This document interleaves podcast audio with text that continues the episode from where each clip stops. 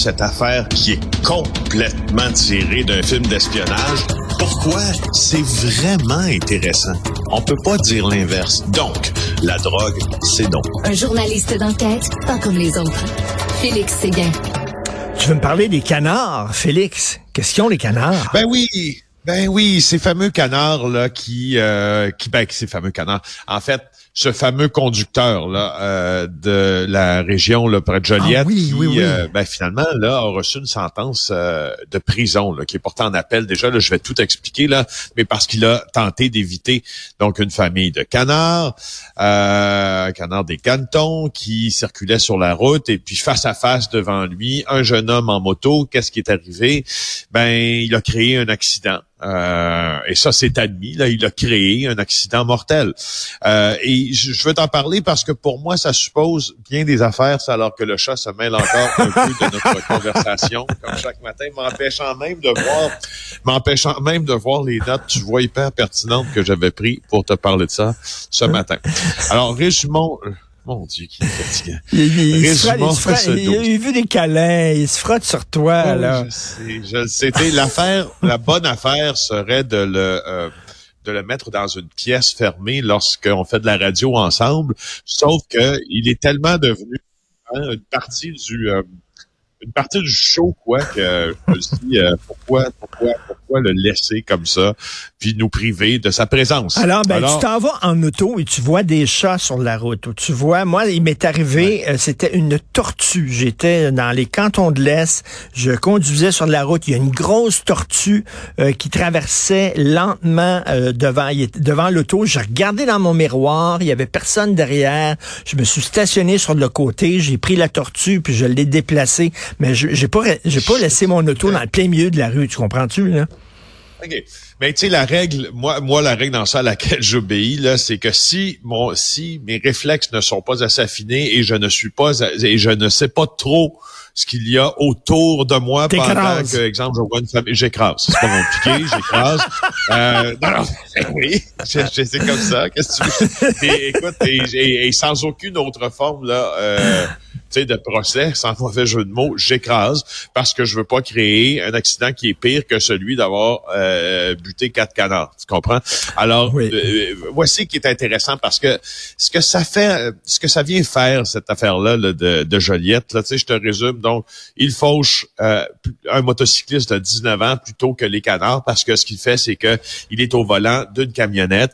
Il a un genre de, de, de, de fardier derrière une remorque accrochée.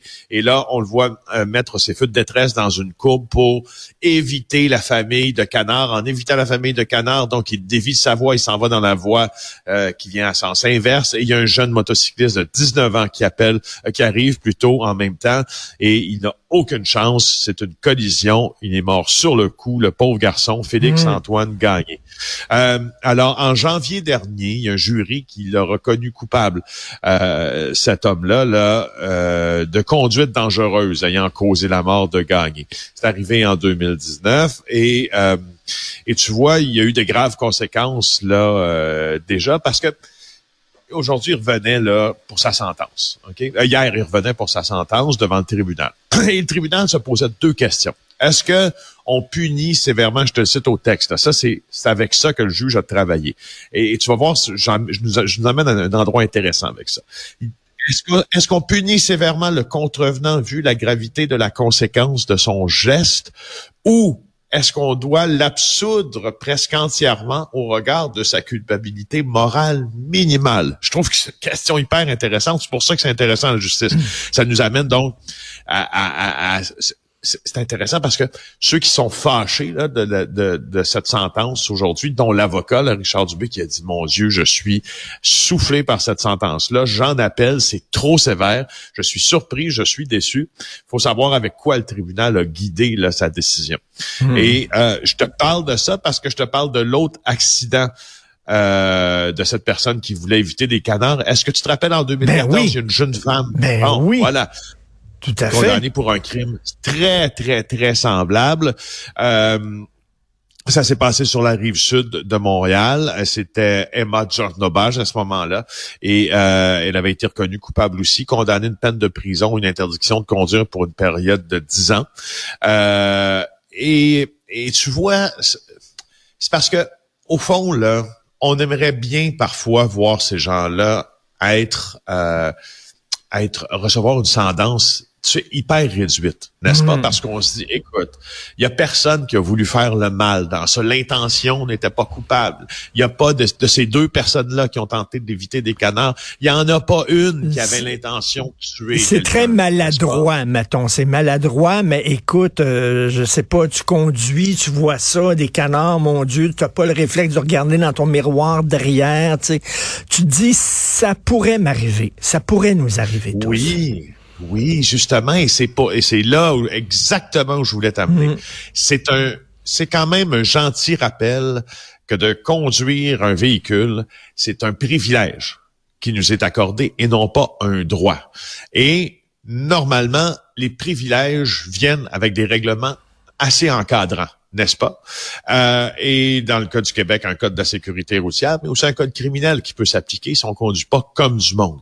Et je trouve ça plate pour la famille euh, de cette première femme, pour la famille de cet homme aussi. Je trouve ça encore plus plate pour la famille d'un jeune de 19 ans qui avait toute la vie devant lui, qui est décédé dans une courbe en moto. Honnêtement, c'est un gâchis intégral mmh, de tous mmh, les côtés, mmh. cette affaire-là. Sauf que euh, ça je trouve que ça vient nous rappeler une chose. Il faut être extrêmement, puis là je parle de prudence, c'est galvaudé. Mais il faut être conscient que c'est un privilège de conduire, puis quand, quand tu vois une famille de canards, tu les butes. Mais, mais c'est ça, Félix, dans, dans un virage, dans un virage, euh, ou alors en haut d'une côte, hein, tu sais que la personne qui est derrière toi ne voit pas devant. Dans une côte, tu vois pas ce qu'il y a là-bas. Et dans un virage aussi, donc, il faut, il faut être sensible à ça, il faut allumer en disant, ben, je laisserai pas ah mon auto là, parce que là, c'est sûr que s'il y a quelqu'un derrière moi, il me verra pas, il va me rentrer dedans. Donc, écoute, il faut, il faut faire comme le, il faut faire un séguin, que j'appelle ça, un séguin, c'est-à-dire t'écrases le maudit canard. Ben, écoute, je vais te donner un exemple fort simple, OK? Moi, je, tu sais que j'ai voyagé à plusieurs endroits dans le monde dans des conditions pas faciles.